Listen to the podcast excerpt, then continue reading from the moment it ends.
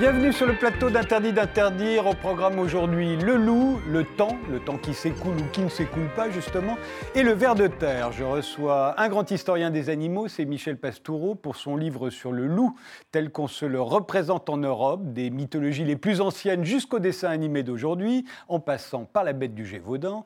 Et Pascal Bruckner pour son roman Un an et un jour. C'est un conte fantastique sur le temps, un sujet qui a toujours excité l'imagination. Et enfin Christophe Gatineau qui publie Éloge du ver de terre. Il va nous expliquer pourquoi il faut absolument changer l'idée que nous nous faisons du ver de terre. Notre avenir, dit-il, dépend de lui. Mais tout de suite, le style de notre époque, illustré par nos invités. Euh, ben, on va commencer par vous, euh, Pascal Bruckner. Vous nous avez apporté une photo très amusante. On va la voir euh, apparaître. pourquoi celle-ci? Pourquoi celle-ci? Parce que ça, a trait à la, folie du portable. Nous sommes tous esclaves et victimes. Et donc là, c'est une grand-mère qui réunit ses petits-enfants et qui est ravie de leur visite. Et elle s'aperçoit qu'au bout de quelques temps, personne ne s'écoute, personne ne se parle. Et ils sont tous sur leur, leur smartphone. Et c'est, c'est vraiment c'est la, c'est la, grande maladie contemporaine, c'est-à-dire cette manière d'être ensemble tout en étant chacun isolé dans son monde. Ou ailleurs, tout simplement. Ou ailleurs, ou comme si le portable, c'était l'oracle, la Bible, le, la, synthèse de tout ce qui se passe dans, le reste, sur le reste de, la Terre. Et euh, les gens se font écraser parce qu'ils regardent leur portable en, traversant la rue. Les, amants, euh, c'est tout juste, ils posent leur portable le temps de faire l'amour et ensuite pour retrouver en vitesse les nouvelles qui auraient pu leur arriver. Et donc voilà, voilà une conquête qui se, convertit en calamité pour chacun d'entre nous et dont nous sommes tous, euh, à laquelle nous succombons tous. Enfin, à part ceux qui refusent toujours d'avoir un portable, il, en reste. Il, en reste, mais je pense que la bonne attitude, c'est de faire des diètes de portable et de, le mettre dans un coin et de ne l'ouvrir que le soir pour ne pas en être esclave, parce que sinon c'est trop addictif. Il faut arrêter surtout de le toucher à tout moment. Je crois qu'on le touche à peu près 300 fois par jour, d'après les études. Oui, oui, surtout à l'étranger, on va avoir des nouvelles de chez soi. Donc... et vous, Christophe Gatineau? Alors une image tout à fait différente, en noir et blanc. En quoi est-elle euh, représentative d'aujourd'hui pour vous? Ben, Disons qu'elle est... Ça a plusieurs titres. Déjà, c'est... Euh, je suis né à côté de, de, ce lieu, de cette plage qui se trouve euh, sur l'île d'Oléron. en arrière-plan, il y a l'océan, en fait, et on connaît l'état des océans. Et, l'état des sols aujourd'hui est un peu dans le même état que l'état des océans. Et puis ce, cet espace, en fait, c'est un désert minéral. C'est-à-dire que quand le, quand les sols s'en vont rejoindre l'océan, parce qu'en fait aujourd'hui les sols sont en train de disparaître, et eh bien, il reste des cailloux, et sur les cailloux, euh, les plantes ne poussent plus, tout simplement. Et il, y a cet être humain qui est, en hauteur suspendu, avec, euh, voilà, c'est un peu la, dernière note d'espoir finalement. Et vous, Michel Pastoureau, un loup, un petit loup Voilà, un jouet en plus qui représente euh, un loup. Ça dit beaucoup de choses sur ce que nos sociétés contemporaines font des, des bêtes sauvages et nos rapports avec euh, ce monde qui est en train de disparaître.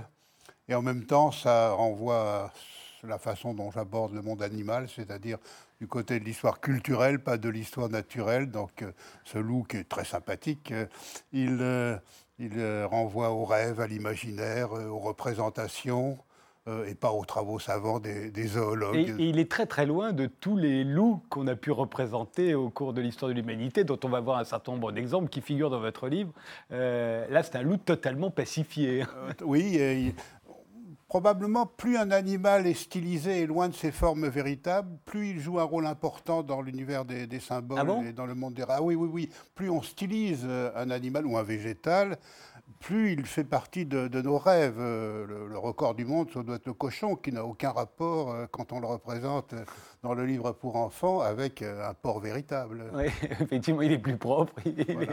Et puis ce loup a des rayures. En tant qu'historien des rayures, il m'intéressait, des rayures rouges et blanches. Mais les rayures, si je vous ai bien lu, c'est, généralement, ça, représente la mer hein, dans, notre, dans nos représentations collectives, et cela depuis assez longtemps. Alors, c'est d'abord très péjoratif, une surface rayée dans les sociétés anciennes.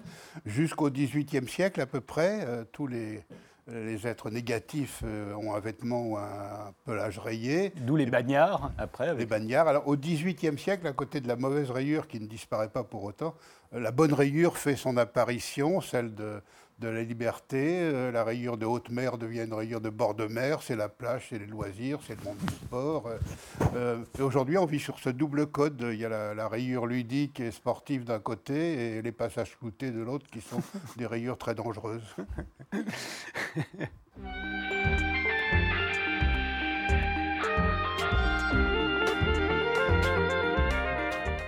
Michel Pastoureau, vous êtes donc historien des couleurs et historien des animaux. On l'aura compris, vous publiez Le Loup aux éditions du Seuil, une histoire culturelle. Hein. Ce n'est pas une, histoire du loup tel qu'il est, mais une histoire du loup tel qu'on se le représente en Europe, euh, depuis les mythologies les plus anciennes.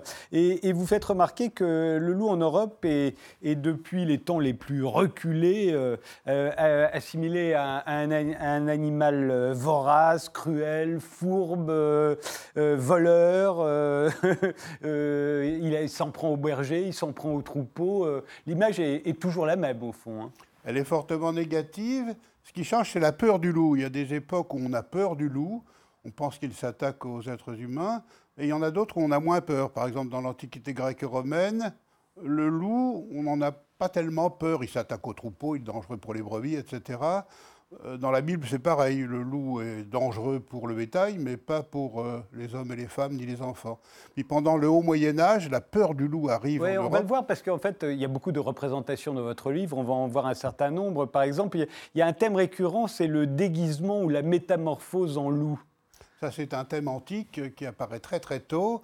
Voilà Dolon, un espion euh, euh, au service de Troie pendant la guerre contre, contre les Grecs, qui part aller espionner euh, de l'autre côté, qui va être surpris et finir très très tragiquement, si je puis dire. Transformé en loup. oui, par son déguisement. Il y a aussi des histoires de métamorphose, soit punition, par exemple Zeus qui punit un roi d'Argos qui lui avait servi au cours d'un banquet des chairs euh, d'un jeune nouveau-né. Qui était peut-être même le fils de, le, fils de, Zeus, oui. Euh, donc ça, c'est une punition, il est changé en loup. Soit au contraire, c'est une protection, par exemple, quand... La, louve nourricière, par exemple. Alors la louve nourricière, c'est quand même une figure très importante à, Rome, à Rome euh, voilà. parce qu'elle a, elle a, nourri Romus et Rémulus. voilà, elle, les a recueillis, elle les a nourris, et naturellement, elle est honorée, c'est presque une divinité pendant toute la période romaine antique. Elle a ses fêtes, euh, les Lupercales au mois de février. Et en même temps, comme tous les animaux, euh, la louve est ambivalente. D'un côté, c'est la louve euh, romaine euh, divinisée, et de l'autre, lupa en latin, c'est la prostituée, d'où notre mot lupanar en français moderne. Et d'où l'affiche du film Roma de Fellini, où on voyait une femme allaitant des enfants qui était à la fois une prostituée. on est toujours sur, avec la symbolique sur les deux côtés. Ouais. Il y a le, loup peut être un guide ou un protecteur. On, le voit dans cette image là que vous allez nous, nous expliquer d'ailleurs. Hein. Oh, bah là, on est dans, dans, le monde des emblèmes, donc c'est un, morceau de, de, la colonne Trajane, si je me souviens bien, euh, célébrant les victoires de, de, Trajan, enfin des armées de Trajan sur les Daces. Donc les peuples barbares ont des emblèmes euh, animaux extrêmement nombreux, plus nombreux que les Romains. Et, là, ils l'ont pris aux Daces, en fait. Hein. Oui, voilà, aux Daces, c'est-à-dire un peuple très, très à l'est euh, européen. Et euh, c'est une tête de loup dragon. Euh, il y a l'idée chez ces peuples-là de s'investir des forces de l'animal avant de partir au combat. Donc on mange de la chair de loup, on boit du sang de loup, on trouve la même chose. Oui, chez les Scandinaves euh, païens, on trouve un peu la même idée avec le loup et avec l'ours surtout. Alors dans l'Église catholique, vous le disiez, le loup c'est l'ennemi de Dieu. Hein. Là, on n'est plus dans la Bible, on est dans l'Église, hein. on est au Moyen Âge. Le loup c'est l'ennemi de Dieu, c'est une menace euh, bien réelle pour les humains. Là, on voit sur ce vitrail, il y a un loup qui, emmène un emporte un enfant. Hein. Voilà, donc c'est une des vedettes du bestiaire du diable. On lui reproche beaucoup de choses, notamment d'être un nocturne, de voir la nuit, ce qui est un grand péché au Moyen Âge. Donc tous les nocturnes sont diaboliques, euh, le loup, le renard, euh, le chat, euh, la chouette et quelques autres. Et c'est un voleur, c'est un rusé. là, il est tout seul, mais en général, on lui reproche d'attaquer en, en, groupe, en meute. donc ça n'est pas courageux. Le sanglier et l'ours, qui sont aussi très négatifs, mais passent pour courageux parce qu'ils affrontent le chasseur au corps à corps, tout seul. Le loup, lui, il faut un groupe. L'homme est un loup pour l'homme, une phrase qu'on a beaucoup entendue, beaucoup commentée, qu'on attribue souvent à Hobbes d'ailleurs. En réalité, elle date d'une pièce de Plaute. Elle a été écrite au, IIIe siècle avant Jésus-Christ, par exemple. Voilà, beaucoup de choses qu'on croit récentes, modernes, euh, voire contemporaines, viennent de très très loin, hein, notamment des morceaux de phrases, des proverbes, des adages. Donc euh, l'homme est un loup pour l'homme, ça remonte très très très haut, c'est repris par Saint-Augustin, c'est repris par Montaigne, c'est repris par... Bon, ça, traverse les siècles. Au, Moyen Âge, au moment où l'Église catholique est farouchement anti-loup, euh, il y a quand même Saint François d'Assise qui arrive à s'en faire un ami du loup. On le voit ici, c'est le voilà, c'est le fameux loup de Goubiot, euh, en une ville de Hombrie, euh, qui terrorisait la ville et la région. François d'Assise arrive, euh, il va parler au loup, il le considère non seulement comme un être vivant respectable, mais comme un, frère, il l'appelle frère loup, il lui demande de cesser de terroriser euh, la ville, il lui dit qu'il comprend qu'il a faim, que les habitants vont le nourrir, et le loup obéit au saint, c'est le saint plus fort que la bête, et euh, il devient la mascotte de cette ville de Mais c'est arrivé au fond, puisque le chien, c'est une évolution du loup, c'est le loup domestiqué. C'est ce qu'on pensait jusqu'à des dates récentes. Aujourd'hui, on n'en est plus tout à fait sûr. Euh, est-ce que euh, l'hypothèse, ce ne sera pas plutôt qu'ils aient un ancêtre commun hein c'est, la Comme même... nous avec le singe, au fond? On croyait qu'on descendait du singe. Non, on est son cousin. Voilà. Et euh, cochon domestique et sanglier, c'est un peu la même, la, même idée. En plus, il y a beaucoup de débats à propos du chien. Est-ce que le plus ancien animal domestique, c'est le chien ou est-ce que c'est le mouton? Est-ce que ça sert à quelque chose de domestiquer le chien tant qu'on n'a pas domestiqué le mouton et ainsi de suite euh, le plus ancien animal domestique, c'est l'abeille, qui est domestiquée bien plus tôt, mais qui n'est que semi-domestique. Ah hmm. Alors, il y, a pendant euh, la féodalité, donc pendant le Moyen-Âge, euh, il y a évidemment, on défriche énormément, donc le loup se rapproche des fermes et des villages. Le Louvre, il vient tout près des êtres humains. C'est aussi ça qui fait la, grande peur du Moyen Âge. Voilà, alors elle est de la fin du Moyen Âge. Au Moyen Âge central, la peur du loup recule. On a une période d'expansion démographique, économique, le climat va bien. Puis quand il commence à se dégrader à la fin du Moyen Âge, tout le monde a faim, y compris les loups, ils s'approchent des villes, ils entrent dans Paris en 1421, une année affreuse, et cette grande peur du loup, donc, qui commence au XVe siècle, elle va durer jusqu'au XIXe siècle en Europe occidentale. Donc c'est une peur de très longue durée. Euh, les, les éthologues, les zoologistes, les euh, écologistes aujourd'hui se demandent si les loups d'autrefois mangeaient vraiment les hommes, les femmes, les enfants. Ceux d'aujourd'hui ne le font pas, mais les loups d'aujourd'hui ne sont pas les, loups d'autrefois, bien sûr. Et la vie de campagne n'est pas la même au XXIe siècle. Et il est attesté euh, qu'effectivement, il y a eu. Euh, ah oui, de... nombreuses attaques. J'ai un collègue de l'université de Caen, Jean-Marc Morisseau, qui a consacré une partie de ses travaux à ces attaques du loup sur l'être humain sous l'Ancien Régime. elles sont nombreuses, bien documentées euh, oui, le loup est un animal très dangereux jusqu'en plein 19e siècle. Et, alors il y a le roman de Renard, euh, grand, grand récit euh, du Moyen Âge, et il y a un loup dans le roman de Renard, c'est Isengrin. Alors, vous faites remarquer que Isengrin, il est plutôt stupide, tout le monde se moque de lui, euh, donc ça voudrait dire que c'est une période où on a moins peur du loup. Voilà, c'est le Moyen-Âge central, on a moins peur du loup, la peur recule, la forêt recule, les défrichements euh, gagnent pas mal de terrain, et donc le loup du roman de Renard, oui, il est ridicule, il est trompé par... Et là on voit, c'est un loup qui, perd en tournoi, c'est Isengrin qui... contre Renard, alors le Goupil, qui est sur notre gauche, est en hein train de terrasser Isengrin, il est trompé par tout le monde, euh, il est stupide, sa femme Hersan et lubrique, euh, se laisse couvrir par le renard, etc. etc.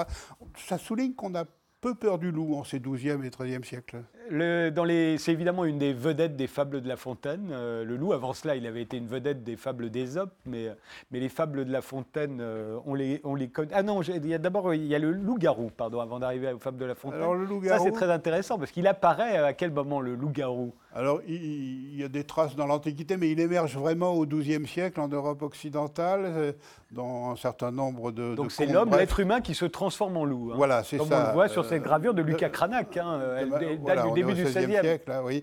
De manière nocturne, des hommes, parfois des femmes, euh, deviennent euh, loups la nuit en général et se comportent comme un loup sauvage, faisant des choses abominables, c'est ce qu'on voit sur la gravure. Soit ils le font volontairement, soit ils sont victimes d'un mauvais ou d'une punition. Et en général, c'est le, vêtement, la perte d'un vêtement ou de la totalité des vêtements les transforme en animal sauvage. Et récupérant leurs vêtements, ils retrouvent leur aspect humain, mais parfois des méchantes personnes ont caché les vêtements. C'est ce que racontent euh, un certain nombre de textes littéraires. C'est marrant, vous qui vous intéressez à la littérature fantastique, et vous en faites même maintenant, qu'à Bruckner, on va voir ça juste après, euh, euh, le passé, enfin notre histoire passée regorge de récits fantastiques auxquels on croyait dur comme fer. Vous, racontez qu'on on a jugé des gens pour s'être transformés en loups jusqu'au XVIIIe siècle à peu près. Oui, jusqu'au XVIIIe siècle, et on fait des catalogues des traits qui permettent de les reconnaître. Ils ont le pouce plus court ou carré, euh, ils ont une pilosité exacerbée à tel ou tel endroit. C'est pas le contraire de la réalité. Hein. L'imaginaire, ça existe, hein. ça, fait partie du réel hein, pour l'historien. le, fantastique fait partie du réel. Oui, oui, tout à fait. L'historien ne doit pas opposer l'imaginaire et le réel. Euh, ça existe, l'imaginaire. On ne peut pas étudier une société sans étudier aussi son imaginaire. oui, le fantastique revient aujourd'hui, en tout cas l'archaïque, à travers le, film d'horreur ou le film d'épouvante. C'est un, un, très bon symptôme des peurs de nos sociétés. Et en réalité, la modernité n'a en rien chassé les, peurs anciennes, puisque le loup-garou, c'est un des thèmes récurrents du, film d'horreur. Ce pas les meilleurs d'ailleurs. Hein. En général, les ah, effets sont assez grossiers. Le loup-garou de Londres, c'était bien. Oui, oui, il y a des choses pas mal, mais c'est ça qui est étonnant, c'est qu'en réalité, on croit, la, la, rationalité contemporaine croit avoir euh, terrassé les, euh, toutes ces représentations, et en réalité, elles sont là, intactes et elles ressortent dans, l'épouvante commune. Et toute l'histoire du loup aujourd'hui, enfin tous les luttes ou les en faveur ou contre le loup, euh, ressuscite aussi ce, genre de, Oui, on va, y arriver. Mais euh, alors, les, fables de La Fontaine euh, auxquelles je faisais allusion, là, le loup est omniprésent, le loup est, l'agneau, évidemment. Les, fables, les contes, voilà, un conte célèbre, le loup et les sept chevreaux. Dans les fables, le loup est une des vedettes depuis la fable grecque, avec le lion, le renard, le rat, l'ours, un petit bestiaire comme ça central de la fable. Le loup en fait partie. Il n'a pas toujours le bon rôle, euh, mais quelquefois, comme euh, dans Le loup l'agneau, par exemple, la raison du plus fort est toujours la meilleure, puis ça finit comme ça, et l'agneau est dévoré par le loup. Euh, c'est un enseignement. Et, alors, évidemment, avec le petit chaperon rouge, qui est plus tardif, là, l'historien des couleurs se régale. Hein. Dieu sait ah, si vous l'avez étudié, celui, ce, ce voilà, oui, Pourquoi rouge Pourquoi le petit chaperon rouge est rouge? Si on est honnête, on va trouver une dizaine d'hypothèses le rouge porté par les enfants pendant des siècles dans la vie des campagnes pour les repérer ou pour éloigner les forces du mal, le fait que l'histoire dans les versions anciennes se passe le, jour de la Pentecôte, euh, un jour voué au rouge du point de vue des couleurs liturgiques, ou bien simplement le fait que pour euh, voir sa grand-mère, la fillette a mis son plus beau vêtement et dans la teinturerie euh, paysanne de village, il n'y a qu'en rouge qu'on fait des belles choses. la psychanalyse s'en est mêlée en disant que au fond, la petite fille est pubère ou prépubère et que c'est le rouge de la sexualité et qu'elle a très envie de se retrouver dans le, le rouge lit. des règles euh, aussi. Voilà, le rouge des règles, du rite de passage. Elle a très envie de se retrouver dans le lit avec le loup, un peu anachronique pour les versions anciennes. Euh, chez Perrault sûrement, chez Grimm probablement. Mais ça c'est le rouge, mais le, loup, lui, il est noir. Alors il est noir et je crois qu'il faut prendre non pas le rouge tout seul, mais les trois couleurs, le rouge du petit chaperon rouge, le pot de beurre qui est blanc et le loup, le noir du loup de la grand-mère. Ça fait une triade et là on comprend mieux parce qu'on retrouve cette triade dans d'autres contes. Euh, Blanche-Neige, une jeune femme blanche comme la neige, euh, reçoit une pomme empoisonnée rouge des mains d'une euh, vieille femme sorcière habillée en noir. Dans le corbeau et le renard, la fable, un oiseau noir lâche un fromage blanc que récupère au sol un animal rouge. Donc ça circule comme ça et on comprend beaucoup mieux que prendre la couleur isolément. Alors du 15e au 18e siècle, les loups constituent un fléau partout. Hein. Ils attaquent les humains, ils mangent les cadavres des soldats. Euh, euh, c'est vraiment la, grande terreur à ce moment-là. Hein. Oui, et le fait que... Euh, euh, l'histoire de la bête du Gévaudan se situe euh, au XVIIIe siècle, sous Louis XV, et pas au XIIIe sous Saint-Louis. Euh, c'est assez révélateur. On, vient, on, finira avec la bête du Gévaudan, parce que là, c'est le climax. Hum. mais, mais d'abord, il y a la réponse, c'est la chasse au loup. Il y a les chasses au loup. Il y a un très beau tableau de chasse au loup, je crois que c'est Rubens. C'est Rubens, c'est Rubens. Très beau tableau de chasse au loup. On chasse le loup en même temps qu'on chasse le lion, qu'on chasse, chasse toutes les bêtes à l'époque. Mais il s'agit de détruire le plus grand nombre de loups. dès l'époque de Charlemagne, il y a des offices de louveterie auprès des princes et des grands grand seigneur, euh, et ça dure euh, tout l'Ancien Régime. Euh, il s'agit d'exterminer une bête qui est très très nuisible. D'ailleurs, au, 18e, au 19e siècle encore, quand quelqu'un dans un village apportait à la mairie une peau de loup qu'il avait tué, il avait une petite récompense. Mm. C'est vraiment nuisible. Là, c'est un magnifique tableau de Rubens qui s'est représenté d'ailleurs sur la, la, partie droite, et face à nous, au centre, c'est son fils. Donc c'est un, un, grand tableau, ce qui est vraiment de la main de Rubens? Dans l'atelier de Rubens, il y, a, 300 personnes qui travaillent. Oui, il y avait le spécialiste des mains, le spécialiste des, animaux, le spécialiste des voilà. Mais il a représenté quand même beaucoup de, scènes de chasse. Euh. Alors il y a la bête du Gévaudan, c'est effectivement c'est le climax, hein, la, bête du Gévaudan. Euh, on est au XVIIIe siècle et c'est une sorte de super loup. C'est hein, un super loup, on ne sait pas encore très bien de quoi il retournait exactement. Est-ce qu'il y avait un loup, plusieurs loups, un loup gigantesque, un, monstre procédant de l'accouplement euh, d'une louve avec un autre animal? Est-ce que euh, la bête était manipulée par un humain, des humains? On a tout imaginé. On a tout imaginé, les choses les plus extraordinaires. Ce dossier, donc, on, est en, en, trois années entre 1764 et 67. Il est surtout intéressant pour l'historien par rapport à la circulation des nouvelles qui vont extrêmement vite. Pour l'histoire de la presse, c'est un sacré dossier, la bête du Gévaudan. Euh, la bête attaque une bergère euh, en fin d'après-midi euh, dans le Massif central. Le lendemain, toute l'Europe est au courant. Et naturellement, à l'étranger, c'est l'occasion de se moquer de Louis XV qui n'arrive pas à éradiquer ce fléau. Et d'ailleurs, il va envoyer l'un de ses meilleurs chasseurs, Antoine de Beauterne, qui va tuer un loup. Et un loup, on le voit là, ça représente... C'est un loup de très grande taille qui est, tué. Et quelques mois plus tard, alors ça reprend le lendemain, donc on se dit, mince, c'était pas lui, c'est pas la bête du Gévaudan. Et puis quelques mois plus tard, c'est un paysan, Jean Chastel, qui tue un autre loup, là aussi d'une très grande dimension. Très grand, et ça s'arrête comme ça. Et là, c'est fini. Et l'affaire est enterrée extrêmement vite. Et ce paysan était un homme très étrange, toute sa famille également. On n'en sait pas beaucoup. Buffon, qui aurait aimé euh, décortiquer la bête, la bête euh, n'a pas eu le temps de le faire. On l'a enterrée. Louis XV trouvait qu'elle sentait très très mauvais. Euh, il a demandé à ce qu'on l'éloigne. Bref, le mystère reste entier et naturellement, ça ouvre les portes à toutes sortes euh, d'hypothèses, de, suppositions, de littérature euh, plus ou moins romancée. Euh, bon, voilà. Et, aujourd'hui, alors le loup, un loup métamorphosé depuis Mowgli, c'est depuis Mowgli à peu près, c'est depuis Kipling en, tout cas qu'on Voilà, la fin du 19e siècle voit le, le loup s'inverser du point de vue symbolique et des systèmes de valeurs. Il devient un animal sympathique, le livre de la jungle, je crois c'est 1894. Et Patatras aujourd'hui, c'est le cas typique d'un Voilà, c'est le, livre pour enfants, c'est la BD, c'est le dessin animé, c'est Tex Avery avec son, son loup extraordinaire. Euh, Lubrique, mais dans, le petit chaperon rouge revisité par Tex Avery en, 42, en 1942, euh, le loup Lubrique euh, se fait donner l'adresse de la grand-mère par la fillette et il a l'intention d'aller les, les, violer toutes les deux. Il arrive chez la grand-mère et elle se révèle encore plus lubrique que lui. il lui fait très très peur. Et puis il y a les défenseurs du loup. Christophe Gatineau en fait partie, je crois.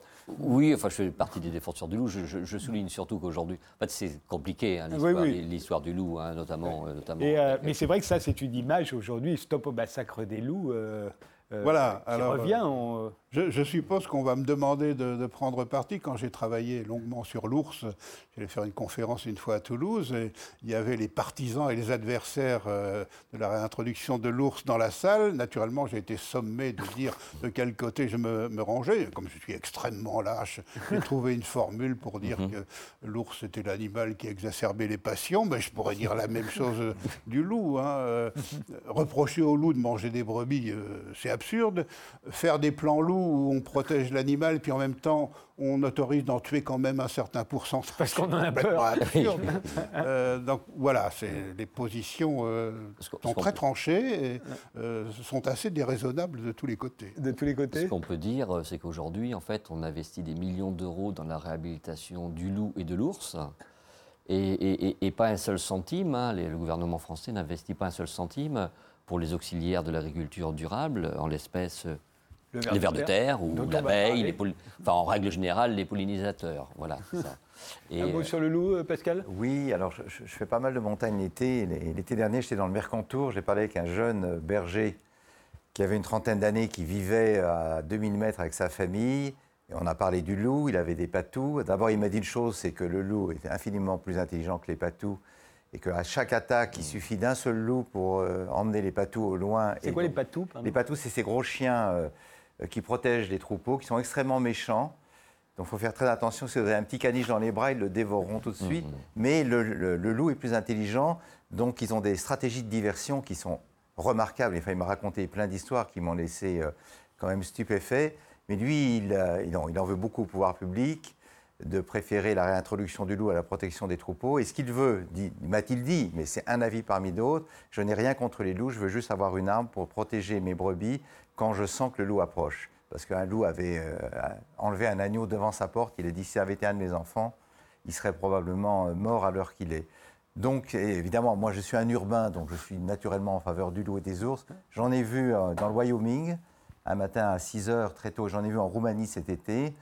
Ah, C'est un animal étonnant. Ce qui est étonnant, c'est la, la rapidité, l'agilité, le- le- l'espèce de, de- de- de- de tourbillon de vitesse qui, qui, qui console en cet animal qui est en permanence en alerte et qui euh, renifle ses ennemis, qui est, qui est prêt à s'enfuir dès que le danger arrive et à revenir dès que l'occasion se présente.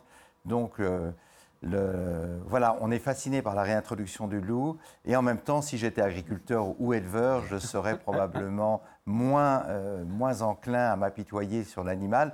Mais voilà, je suis comme Michel Pastoureau, je suis d'une, je suis d'une perplexité ou d'une lâcheté absolue. Le loup, euh, une histoire culturelle, euh, un livre de Michel Pastoureau qui vient juste de paraître aux éditions du Seuil. On fait une pause, on se retrouve tout de suite après.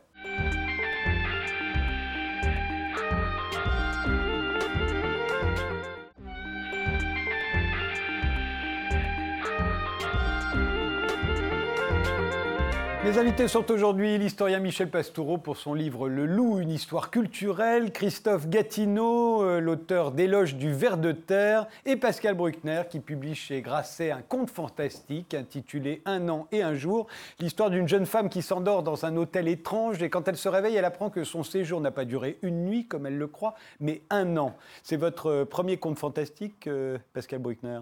Oui, enfin, premier, je ne sais pas, mais enfin, oui, c'est un genre que j'aime beaucoup parce que je suis toujours euh, fasciné par ce moment où la réalité euh, prosaïque euh, vacille et tout d'un coup, on ne sait plus exactement où on est. Donc, je trouve qu'au cinéma, dans la littérature, c'est- Mais dans la littérature, on a eu quelqu'un comme Marcel Aimé, par exemple, qui a beaucoup joué sur des histoires un peu surnaturelles, mais comme ça, dans un réalisme total ensuite. hein. Oui, c'est ça. C'est-à-dire un homme qui franchit les murs, le passe-muraille, euh, un autre qui se réveille un matin avec le visage d'un autre, c'était la belle image. Mais après, l'histoire est totalement normale. Vous avez joué l'idée d'aller à fond dans le, dans le fantastique. Ça, Elle se retrouve dans un hôtel immense, totalement délirant.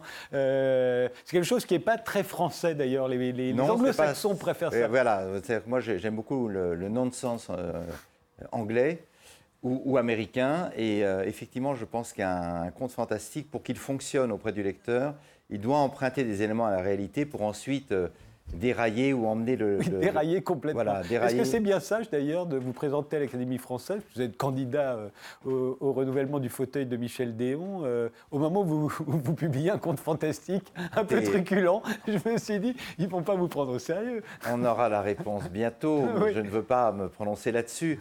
Mais le- il y, a- il y a une tradition française de, de la littérature fantastique. Il y a Maupassant, il y a Barbé Villy, Mhm. il y a Villy Lilladan. Et on, oublie un peu ce- cette partie de notre tradition littéraire parce qu'on on croit que c'est le naturalisme et le réalisme qui ont vraiment euh, jeté les bases du roman français. Mais en réalité, en France aussi, et, et ailleurs en Europe, il y a toute une, euh, toute, un- toute une veine assez riche et, euh, et qui fascine parce qu'on on s'en veut toujours d'avoir été pris par l'au- par l'auteur qui vous raconte une histoire en apparence absurde. Et en réalité, je, trouve qu'il y a, quand c'est réussi, une, assez grande séduction de ce type de récit. Alors, euh, votre, euh, votre héroïne, c'est une jeune prof de maths euh, de 26 ans que vous avez prénommée Jézabel. ça n'est pas innocent. Elle, prend l'avion pour Montréal. Elle va présenter au Salon d'horlogerie du Québec le prototype d'une montre que son père, qui vient de mourir, a fabriquée. Euh, il lui a fait promettre de s'occuper de cette montre. C'était un ancien pasteur. Et alors, lui, il avait pour, pour fantasme, en fabriquant cette montre, euh, de... il était persuadé que Dieu avait inventé le temps pour punir les hommes, donc il voulait inventer une montre qui allait détruire le temps. Oui, voilà, donc lui, c'est un pasteur réformé très rigoureux de l'ancienne école qui admoneste ses fidèles et qui les menace des foudres de l'enfer s'ils arrivent en retard, par exemple, à l'office. Donc petit à petit, son église, son temple se vide. Et euh, il est passionné par l'horlogerie, mais pas les, les montres de luxe futiles que l'on voit aujourd'hui, puisqu'il se rend avec sa fille à Genève. Il rentre dans les bijouteries de luxe et on, il se fait présenter les plus beaux modèles. Et une fois qu'il les a devant lui, son rêve, c'est de les briser à coups de marteau, parce que pour lui, c'est le domaine du diable. Le- le- la montre est là pour euh, indiquer aux, aux hommes l'heure de leur euh, châtiment suprême. Et donc, il essaye d'inventer une montre qui ne va pas donner l'heure, mais le détruire de l'intérieur. Et comme il est grillé auprès des grandes manufactures d'horlogerie du Jura ou de la Suisse, il espère que, ça- que au- dans le Nouveau Monde, on va construire euh, en série c'est ça- ça- c'est- c'est ce chronographe qui va lui permettre euh, ensuite d'être connu et d'aider Dieu à réparer le, la- le monde. Alors, euh, cela dit, elle, elle prend l'avion et il y a une tempête de neige. Elle est obligée de se poser euh, aux États-Unis, dans le New Hampshire, et elle se retrouve dans un hôtel immense, euh, totalement étrange. Euh, euh, ce qui est de plus étrange, d'ailleurs, à mes yeux, là où je me suis dit, tiens, ça c'est une bonne idée, ou plutôt c'est une très mauvaise idée, c'est que dans sa chambre, par exemple, il y a un panneau avec le nom de tous les gens qui ont séjourné dans cette chambre. Et c'est vrai que quand on voyage, on aime bien se dire qu'on est descendu dans tel hôtel, où était descendu tel roi ou, ou telle star de cinéma. Mais si on nous mettait la liste des gens qui ont dormi dans le même lit, qui se sont lavés dans la même baignoire, ce serait sans doute un cauchemar. Oui, surtout qu'il y a des petites croix auprès de ceux que- qui, qui sont morts. Oui. Et donc, et elle voit une, une photo, une place vide, c'est sa propre photo qui sera probablement là le lendemain. Et elle, elle se dit qu'elle est là vraiment pour très peu de temps et qu'elle n'a pas envie de séjourner longtemps dans cet hôtel. Et évidemment, on sent dès le début que l'hôtel est, est, euh, est un peu habité par euh, une sorte de malédiction. Mais on lui a donné la possibilité, dès la réception, de dormir sur un canapé pour repartir le lendemain. Elle n'a pas voulu. Et donc, elle a en quelque sorte elle-même collaboré à son, à son propre malheur. Oui, puisque le lendemain, elle se réveille, on lui dit qu'elle est là depuis un an, et pas du tout depuis une nuit, et on lui présente la note qui s'élève à 96 990 dollars. Donc elle a le choix entre la prison ou rembourser sa dette, et pour rembourser sa dette, il faut qu'elle travaille pour, euh, pour cet hôtel, elle travaille euh, quasiment euh, l'esclavage en fait. Et alors c'est un hôtel, vous avez choisi que ce soit un monde, une sorte de monde à l'envers, puisque en fait, les, plus riches, quand les clients les plus riches séjournent au dans les étages les plus bas et, et pas dans les étages les plus hauts comme c'est généralement euh, la façon dont on l'imagine. Les, les penthouses sont au sommet. Voilà, c'est ça, Et, et pourquoi alors avoir euh, inversé dans... Parce que c'est un bâtiment à l'ancienne comme en Europe, parce qu'elle est européenne. Donc, euh, vous savez qu'au 19e siècle, les, les étages nobles étaient tout près du rez-de-chaussée. Ah oui, il n'y avait pas Et d'ascenseur. à on l'époque. exilait le, le personnel, les, les femmes de chambre au dernier. Aujourd'hui, tout est inversé. Tout le monde réclame un, sixième, un cinquième ou un septième. Encore plus en Amérique du Nord, où effectivement, plus vous êtes haut, plus vous êtes puissant, plus vous disposez d'espace, plus vous surmontez la, la, la- plèbe humaine. Et, euh, et donc, pour elle, c'est l'inverse. Au 25e étage, elle est avec toutes les, les esclaves qui sont en réalité des prisonnières prêtées par les, par les établissements pénitentiaires du comté et qui travaillent pour quasiment rien. Et au fur et à mesure qu'elle descend, elle est mieux rémunérée, elle rencontre des gens plus aisés, et donc elle espère ensuite gagner la, gagner la sortie. C'est une métaphore de, de la condition d'otage. Moi, je suis fasciné depuis une dizaine d'années par ces gens qui sont kidnappés, que ce soit par les guérillas en Amérique latine ou par les djihadistes au Moyen-Orient. Et, à chaque fois, on se dit, qu'est-ce que je ferais, moi, à leur place? Comment, comment je m'en sortirais? Par par quelles ressources Parce que psychologiques ce qui est le plus terrible, c'est qu'on ne sait pas pour combien de temps on est là quand on est. Oui, en plus, on elle, sait elle a une vague idée quand même. Elle se dit, Oui, elle a une somme à rembourser. Il y a une somme elle à peut rembourser. calculer. Mais eux, eux n'ont pas de, ils n'ont même pas de raison d'être prisonniers. Simplement, c'est l'arbitraire du, du kidnappeur. Et donc, euh, et donc, elle travaille. Elle, elle- elle fait les tâches les plus abrutissantes. Et elle, qui est euh, mathématicienne, euh, essaie de puiser en elle-même les ressources psychologiques ou mémorielles qui lui permettront de tenir contre la, la- la sottise de, ce- de tous ces gens qu'elle croise. Elle ne parle pas l'anglais, elle déteste l'Amérique, elle n'a aucune euh, infidélité pour la culture anglo-saxonne, elle n'aime pas les séries ni les films américains, et elle, elle- pleure sur, euh, sur sa solitude. Et donc voilà, je l'ai plongée dans un univers Mais délibérément on voit bien que ce qui vous intéresse dans, dans ce roman, c'est le temps. Hein, et or, euh, euh, le temps, à la fois vous donnez deux indices. Elle se réveille le matin, euh, ça fait un an qu'elle est là, elle croyait que ça faisait une nuit. Et puis a cette montre censée détruire le temps qu'elle transporte dans ses bagages. Donc on comprend bien que c'est une histoire de temps. Ça a beaucoup obsédé tous les auteurs, aussi bien les romanciers que les cinéastes, et cela depuis longtemps. Or le temps, on sait bien tout ce qu'on a pu imaginer. Il y a l'éternité, ça c'est dans les mythes les plus ancestraux. Il y a le voyage dans le temps. Je crois que c'est Merlin, le premier voyageur dans le temps, euh, dans les récits de la, de- de la légende du roi Arthur. Euh, euh, je ne sais pas si je me trompe, Non, Michel Pastoureau. il remonte le temps. Il remonte le temps. Après, on a imaginé qu'on pouvait aussi aller dans le futur. euh, on pouvait aller dans le futur ou aller dans le passé. Quand on va dans le passé, on corrige le présent. Quand on va dans le futur, c'est une manière d'annoncer ce qui pourrait nous arriver. Après, on a imaginé les boucles de temps, c'est-à-dire c'est une histoire sans fin, le film où tous les matins ils se retrouvent Ah au même ça, point qu'hier. Oui, qui est très ouais. inspiré des jeux vidéo. En fait, quand on recommence une- la mission en espérant cette fois la réussir. Et puis il y a aussi l'espace-temps, euh, le, le- le temps parallèle, c'est Lost. On se retrouve dans une île et puis on, on se rend compte qu'on n'est plus dans la même réalité. Alors vous, j'ai l'impression que vous êtes un petit peu dans, tout cela. Oui, je suis un peu. Oui, vous avez raison, effectivement, puisqu'on ne sait pas exactement. Elle ne sait pas dans quel temps elle, euh, elle évolue. Elle ne sait même pas ce qui se passe en France, puisque aux États-Unis, bon là, la France n'existe quasiment pas. Dans la, dans la culture euh, moyenne, si vous n'avez pas accès aux journaux, à la télévision, euh, il ne se passe rien en dehors du lieu où vous êtes. Et donc, elle, elle- elle calcule elle-même chaque jour ce qu'elle vient de rembourser et ce qu'elle doit encore, mais elle n'a aucune assurance que l'on va véritablement tenir compte de son avis. Et, euh, Mais vous et- l'avez prénommé Jézabel, donc forcément on pense à l'Apocalypse. Euh, Oui, c'est- une Et là, mauvaise c'est une autre tradition sur le temps, c'est la fin des temps. L'Apocalypse, c'est comme son père veut détruire le temps. Je dis que vous êtes aussi dans cette tradition-là. Je suis aussi dans cette tradition. Voilà, je fais une synthèse de, de, de tous les mythes sur le temps. Et dans le et dans l'hôtel, on, donc on, change son identité, on l'appelle jazz, donc c'est dérivé de Jézabel. Et dans le jazz, il y a aussi l'idée d'une improvisation, d'une musique qui rompt avec les cadres traditionnels de la, des, des partitions écrites. Mais euh, justement, ce que j'ai essayé de provoquer, c'est une sorte de vertige du lecteur qui ne sait pas exactement dans quelle histoire il se trouve et euh, sur quel sol il va, il, va, il va se reposer pour comprendre l'évolution de l'histoire. Michel Pastoureau? Oui, pour l'historien, évidemment, la, question du temps, euh, c'est quelque chose de tout à fait étonnant. Euh, donc j'ai compris qu'au début du livre, euh, on est à Genève, euh, des capitales de l'horlogerie, et c'est à Genève qu'est née la ponctualité.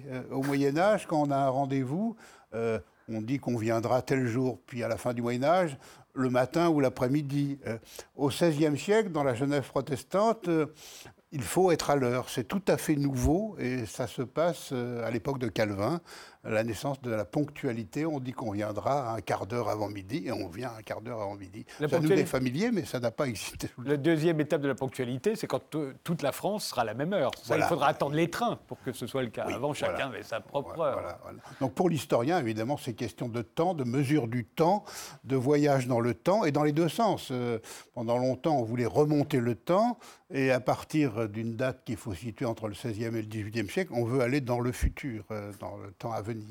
Est-ce que pour les agriculteurs, euh, le temps a la même. euh, du moins, se représente de la même manière que les, les romanciers euh, Bah, le temps, euh, bah, le temps. pour- Le temps, c'est pour- plus les saisons. Que... C'est- plus les saisons, mais de toute façon, l'agriculteur est soumis, est soumis à ce temps. Il y, a, il y a un temps pour faire les choses, il y a un temps pour. euh, et, et quand on ne fait pas les choses à temps, euh, c'est-à-dire que la, la nature, euh, quand on collabore avec la nature, les choses doivent se faire à un moment donné, en fait. Et un peu avant et un peu après, ben, c'est trop tard. Donc la ponctualité, ça existe C'est aussi. essentiel, surtout quand on collabore avec, euh, quand on coopère avec la nature, en fait. Aujourd'hui, l'agriculture moderne se passe de ce temps, hein, s'exonère du temps, parce qu'elle fait, elle impose les choses, tout simplement, mais avec les conséquences que l'on que- que connaît. Un an euh, et un jour, euh, c'est le titre du nouveau roman de Pascal Bruckner qui vient de paraître chez Grasset.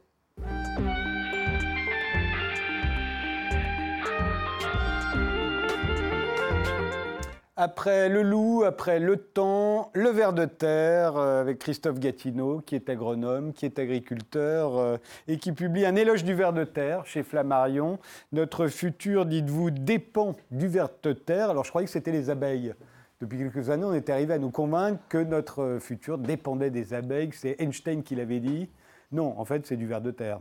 Bah, en fait, les, les abeilles, euh, euh, les abeilles, euh, les abeilles finalement, on pourrait s'en passer. euh, on pourrait pas se passer des pollinisateurs, ce qui est tout autre chose en fait. C'est-à-dire qu'on a tellement, tellement résumé la question qu'on veut sauver les abeilles. Et les abeilles qu'on veut sauver, en fait, les espèces qu'on veut sauver, les, sous-espèces, les races qu'on veut sauver, ce sont des, races hybrides en fait. hein. C'est des, des espèces d'abeilles qu'on a fabriquées pour produire du miel, pour produire des grosses quantités de miel. Mais dans la, nature, ces espèces, c'est même pas des espèces, ces sous-espèces, ces races n'existent pas en fait.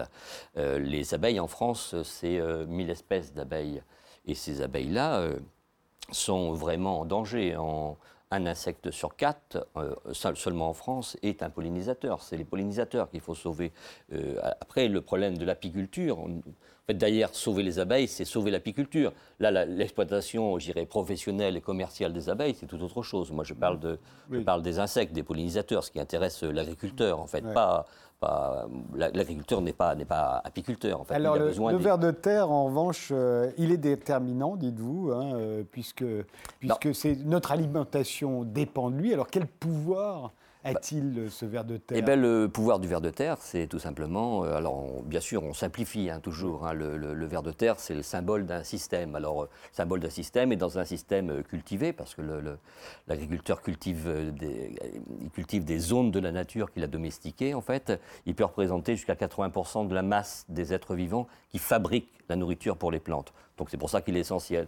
Et si on fabrique plus de nourriture pour les plantes, si le ver de terre est absent, il ne fabrique plus de nourriture, ben cette nourriture, il faut l'importer sous forme d'engrais chimiques et sous forme de... Oui, en fait, le, le, le ver de terre fait gratuitement un travail depuis Absolument. des millénaires que, que les engrais aujourd'hui, ou du moins que la chimie euh, fait également, mais pas dans les mêmes conditions. En- en- entre autres, je dirais, si on veut trouver un... Je dirais que le... Aujourd'hui, le, le ver de terre, c'est le ver de terre, c'est dire, c'est l'architecte des sols. hein. C'est lui qui, rend cohérent l'écosystème. Ce qu'on peut dire, c'est que quand ce ver euh, de terre disparaît, c'est tout un système qui a disparu, qui s'est effondré, et généralement, c'est là où commence l'érosion. Alors l'érosion, c'est tout simplement euh, le sol. hein. Le sol, c'est c'est une matière qui s'est qui, qui s'est construite hein, au, fur, au fur et à mesure avec le, le monde animal. Et quand cette matière euh, s'en va rejoindre justement les océans, comme je parlais en début d'émission, il reste un, un désert minéral, euh, un- on pourrait appeler ça un sol lunaire, et c'est ce qui est en train de se passer euh, en ce moment pour un, un quart des sols européens. Le- Alors, ce qui pose le problème direct de l'alimentation. C'est l'auxiliaire le, le plus précieux euh, d'une agriculture durable Absolument. et économe, forcément, en énergie. Parce Oui. que- Parce que la, la particularité de cette bestiole, quand on dit le, le ver de terre, je veux dire, il y a 150 espèces hein, de vers oui, de terre. On Moi, en suis- voit d'ailleurs des, des- des très différentes derrière vous. Ah, absolument. Donc moi, je suis vraiment intéressé aux lombriques terrestres. Alors pourquoi je suis intéressé aux lombriques terrestres Parce que Charles Darwin et, euh, et- et déjà ses prédécesseurs, enfin, il y avait des chercheurs allemands qui avaient travaillé déjà au début du 19e siècle, particulièrement sur cette espèce, parce qu'elle fascine un petit peu le, le monde scientifique. Et Charles Darwin est le scientifique qui, pendant 40 ans durant, l'a étudié. En 1880, il consacre un livre entier au ver de terre. Le ver de terre que par ailleurs personne ne voit, auquel personne ne fait attention. Tout le monde s'en fout, encore aujourd'hui d'ailleurs, vous alors- allez nous le dire. Euh, mais euh, Darwin, euh, qui est quand même un génie, lui écrit euh, Rôle des vers de terre depuis la- dans la formation de la terre végétale en 1881. Oui. Et, et lui-même dit à peu près la même chose que ce que vous dites aujourd'hui. Il dit que euh, si on s'apercevait de l'importance qu'ils ont euh, euh, pour nous, euh, on n'en reviendrait pas. J'ai plutôt envie de dire, hein, si vous voulez, je dis ce que disait Darwin. Je ne pas cette prétention de.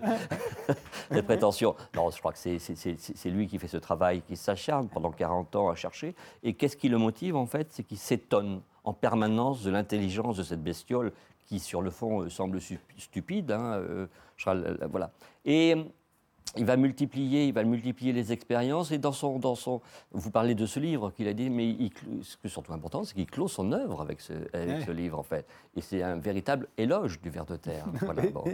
Et, alors, comment C'est quand même incroyable, c'est que ce- le, le ver de terre, en dépit de Charles Darwin, et en dépit de l'importance qu'il peut avoir, non seulement on ne le protège pas, mais on ne s'y intéresse pas. C'est-à-dire que vous-même, on vous, vous, a, vous a rien enseigné sur les vers de terre durant vos études. Absolument. Personne ne parle jamais du ver de terre. En gros, le ver de terre, c'est comme s'il nous servait qu'à aller pêcher. Quoi. Oui, mais disons, on l'a, pendant des siècles, on considérait surtout que c'était un parasite des, cultures, c'est-à-dire qu'il mangeait les, racines, les racines des plantes. Et donc, pendant, pendant des siècles, dans tous les bouquins d'agronomie, autant, autant on peut trouver des choses extrêmement intéressantes sur la collaboration avec la, avec diversité biologique, mais le ver de terre est vraiment un parasite qu'il faut absolument combattre. Michel Pastoureau, l'historien euh, des animaux, euh, a-t-il une, explication? Pourquoi on se fout totalement du ver de terre? Parce qu'on ne sait pas le classer, on, on- on ne sait pas le voir, on a du mal à l'étudier. Dans les livres de zoologie ancienne, euh, il y a une catégorie très large qu'on appelle les vers, vermes en latin, où il y a euh, les larves, euh, les insectes, euh, les mollusques, euh, les batraciens, euh, les crustacés, euh, les petits rongeurs, tout ça c'est un magma et ce sont les animaux les moins connus. Oiseaux, poissons, mammifères, dans nos catégories, on, on les connaît mieux, mais les petits, euh, l'invention du microscope euh, au début du XVIIe siècle permet de mieux étudier les insectes et l'entomologie devient une science euh, particulière. Mais le monde des- de la vermine souterraine, si je puis dire, ça, euh. Or, or, fa- euh, Darwin l'expliquait, et vous l'expliquez de la même manière, euh, Christophe Gatineau. Nos sols euh, sont fabriqués en permanence par des, des intestins, ce qu'on appelle aujourd'hui l'écosystème euh, intestinal, hein, d'ailleurs. Oui, oui, Euh, oui. Et, et c'est le ver de terre qui est au centre du système. euh, et c'est en particulier l'intestin du ver de terre. Bah, c'est l'intestin du ver de terre. C'est-à-dire que l'intérêt, l'intérêt de ce ver de terre, notamment du lombric terrestre, hein, parce qu'en fait, il y a des espèces, c'est-à-dire qu'entre un, entre un ver, de, un ver euh, ce qu'on appelle aujourd'hui un épigée, c'est-à-dire un ver de terre qui ne vit pas dans la terre, mais à l'extérieur de la terre, mais qui fait partie de la même famille avec mon lombric terrestre, il y a autant de différences sur le plan comportemental, hein, simplement comportemental, qu'entre un, éléphant et une souris, hein, finalement, parce que mon lombric terrestre, aujourd'hui, euh, la, science reconnaît qu'il vit non pas dans une galerie, mais dans un terrier, par exemple. Charles Darwin avait mis lui-même, au 19e siècle, mis en évidence qu'il va, dans ce terrier, il, il peut l'aménager avec des feuilles, etc. Et puis, euh, au fond de son terrier, qui peut être variable, hein, généralement, il va le construire au niveau des argiles. Il aime bien l'argile, en fait, euh, comme matériau. Il va construire une sorte de cavité, ce que lui-même définira comme une chambre. Et sur le sol de cette chambre, en fait, à la surface, il va récupérer des petits cailloux, des graines, etc. Il va tapisser le, le sol de sa, de sa chambre pour pouvoir s'y reposer. Et, et ensuite, il y a eu des travaux au niveau de l'INRA, notamment euh, Marcel Béboucher, qui était directeur de recherche à l'INRA et qui, a aussi euh, écrit un, un- ouvrage c'est des vers de terre et des hommes, et qui précisera qu'il il va aussi construire, le ver de terre va aussi construire le lambris terrestre des étages où il va stocker, entreposer de la nourriture. euh, Et, et- et sa particularité, surtout, c'est euh, en période de disette, soit, soit il se repose, soit il, il alors, euh, comment se fait-il que cet être aussi intelligent, euh, puisque Darwin le considérait comme très intelligent, qu'on trouve très beau d'ailleurs, hein, quand on le voit là, toutes les images qui passent derrière vous euh, euh, sont magnifiques, c'est très très beau un ver de terre. Euh, comment ça se fait, comment se fait-il qu'il disparaisse autant? Alors on a accusé le, le tracteur, ce serait depuis qu'on on laboure les sols en profondeur que, que- Oui, oui, vous oui, dites que oui en partie, mais pas seulement. De toute façon, le, un- un- le- le- le travail de la terre, je dire, a toujours un impact négatif dans tous les cas de figure. Je veux dire que la- l'agriculture, c'est une, science du compromis, hein, finalement. Je crois que la première cause de l'effondrement, en fin de compte, mais c'est du ver de terre, mais c'est de la diversité biologique. hein. Je crois qu'on ne peut pas, détacher le ver de terre de la, de la disparition des insectes, par exemple. Ou, Donc c'est la chimie, ce sont les engrais, ce sont les premier pesticides. la, la famine, en fait. hein. C'est-à-dire que les vers de terre meurent de faim. Alors pourquoi? C'est très simple. Jusqu'au, jusque dans les années 1950, euh, les agriculteurs euh, nourrissaient leur sol, en fait. hein. Donc ils nourrissaient leur sol. En nourrissant le sol, en fait, ils nourrissaient les vers de terre et toute la vie. En fait, c'est la matière vivante, cette, cette matière biologique qu'il faut absolument nourrir. Et quand on a basculé de cette agriculture organique en, agriculture chimique, on va là non plus nourrir toute la vie, on va nourrir simplement les plantes que l'on mange, en fait. Eh bien, euh, Le ver de terre, le ver de terre, il s'est retrouvé, vous savez, ces petites granules euh, de- de- d'engrais chimiques, en fait, de ce qu'on appelle de NPK, en fait, petites euh, granules qui ressemblent à des granules homéopathiques. Bon, bah, c'est sûr qu'ils ne pouvaient pas les digérer, ça ne représentait pas de la nourriture, et en fin de compte, la plupart. Et il ne s'est pas adapté il y avait, Bah, s'est- darwini- euh, darwiniens, il y a de l'adaptation. Il y a de l'adaptation, mais il faudra sûrement un certain moment. Mais c'est vrai qu'il fonctionne un petit peu comme nous. Je veux dire, euh, quand on a l'estomac, l'estomac vide, en fait, on est peu enclin à se reproduire, et surtout à, à durer longtemps, hein, parce Ouais. que le ver de terre dont je parle vit quand même 8 ans. Ouais. Et sa sexualité, comment? Il vit 8 ans, il arrive à maturité sexuelle à 9 mois, et en fait, bah, sa sexualité, elle est relativement euh, simple et en même temps euh, assez étonnante, puisque Et il s'accouple toujours avec son voisin de palier. voilà. Quelle drôle C'est d'idée. pratique. Oui, oui. voilà. Moi, c'est toujours ce que je dis, c'est pratique finalement. Bon, bah. Nous, on s'accouple au bureau. C'est pas plus bête euh, de s'accoupler avec le. voilà, Voilà, il s'accouple avec son, avec son voisin de palier. Pourquoi avec général, son voisin de palier? Pour une raison euh, toute simple, c'est-à-dire quand il s'accouple, il s'accouple sur le sol, donc il a la vue de ses prédateurs, donc il s'accouple au, au petit matin, c'est-à-dire qu'il craint les rayons du soleil parce que sa peau, il respire par la peau, hein, par sa peau, donc sa peau doit rester constamment humide. Et donc euh, dans l'herbe fraîche, il, euh, moi je dis a besoin de bander son corps, voilà. C'est-à-dire, il sort, et il reste toujours accroché à l'entrée de son. C'est-à-dire que sa queue, sa queue, c'est pas une queue, c'est- l'extrémité de sa queue, c'est son anus en fait. Il reste en contact avec l'entrée de son terrier, donc il s'étire, il bande son corps au maximum, et il va euh, s'accoupler. S'accoupler, ça dure finalement assez longtemps. Et moi, je, je crois que c'était une, une découverte pour moi parce que je les ai observés. hein. Bon, il n'y a pas grand-chose à voir hein, finalement. Ils sont là, euh, ça dure euh, assez longtemps. Bon, du- Pour ça, il n'y a pas beaucoup de films animaliers sur les vers de terre? sur les vers de terre. Dieu sait s'il y en a des films animaliers. En revanche, dès que vous les effleurez, ils se détendent comme un élastique. Et ça, c'est probablement c'est, un des éléments qui fait que j'ai, écrit cette, et je me suis intéressé beaucoup plus au, ver de terre jusqu'à écrire cet éloge. Comment cet animal qui est plus ou moins larvaire, enfin, je veux dire, qui se déplace difficilement, euh, lentement, euh, qui vit dans la terre, tout d'un coup, simplement de l'effleurer, il se détend vraiment. L'autre chose que j'ai pu vivre avec un ver de terre, parce que difficile d'échanger avec lui. hein, Il n'a pas Dieu. Enfin, la seule chose qu'on pourrait dire, lui, c'est son système sensoriel est surtout euh, centré sur les papilles gustatives. Il choisit sa nourriture, etc. Et l'autre moment, un matin, j'aperçois un lombric terrestre et bon, bah, voilà, et j'aperçois qu'il avait une euh, quelque chose dans la gueule en fait. Et je, je- je- le prends et je m'aperçois que c'était un petit brin d'herbe en fait qu'il avait dans la gueule. Je trouvais ça fantastique. J'ai voulu lui prendre son brin d'herbe et au moment où j'ai voulu lui prendre, il a, il a serré les dents, mais il n'a pas de dents, mais il a serré la bouche et il a un petit moment de recul. Ça a duré un, un millième de seconde, mais euh, alors, qu'est-ce qu'il faudrait faire? Parce que c'est quand même. euh, c'est Le ver de terre, évidemment, euh, il n'a aucun droit hein, de tous les animaux. il, il n'existe pas dans la loi. Il n'existe pas. en fait, Il y a hein, des animaux qui ont, qui ont des droits. euh, Lui, aucun. D'autres en ont moins. Lui, il n'en a aucun. Aucun. Il n'existe pas en fait. Voilà, on ne le protège pas comme on protège le loup, euh, comme on protège la- les abeilles. euh.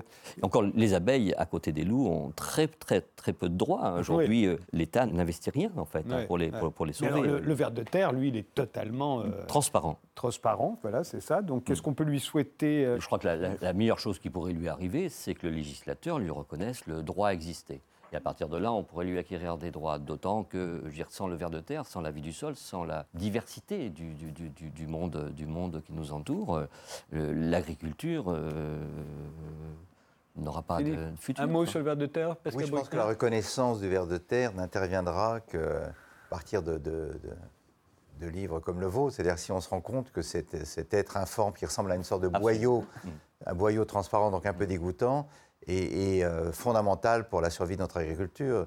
C'est-à-dire qu'on apprend des choses. Sinon, on a une vue euh, bêtement euh, condescendante ou dégoûtée de ce, de, de ce genre de, de petit animal. Et si on sait qu'en réalité, il collabore à notre bien-être, on va se mettre à l'aimer. Il, y aura, il faudrait Et il ne nous peut-être- coûte rien en plus. parce il ne coûte voilà. rien, oui, il travaille Un chien, un chat, ça nous coûte du pognon quand même. Et puis en plus, c'est la seule, c'est la seule bestiole, enfin notamment le lombric c'est la seule bestiole capable de remuer en permanence, c'est-à-dire de labourer biologiquement euh, le, le sol, c'est-à-dire de, de- de- de son mode de vie, de son mode de, de- de- de- d'alimentation, en permanence, il ramène toujours un petit peu de terre de par ses, ses déjections qu'il va faire à la surface. Vous savez, ces petits turicules, ces petits tas là qu'on voit, etc., sont des déchets en fait. hein.